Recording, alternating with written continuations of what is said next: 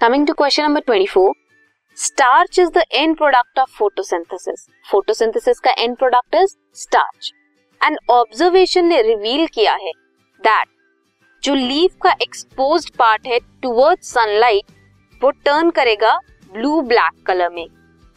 जब भी वो कांटेक्ट में आएगा आयोडीन के। वाई क्यों होगा ऐसा?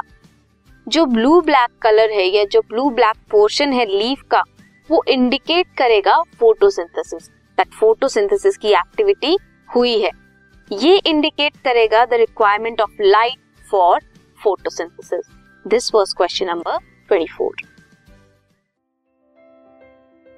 this podcast is brought you by Hubhopper शिक्षा अभियान अगर आपको ये पॉडकास्ट पसंद आया तो प्लीज़ लाइक शेयर और सब्सक्राइब करें और वीडियो क्लासेस के लिए शिक्षा अभियान के यूट्यूब चैनल पर जाएँ।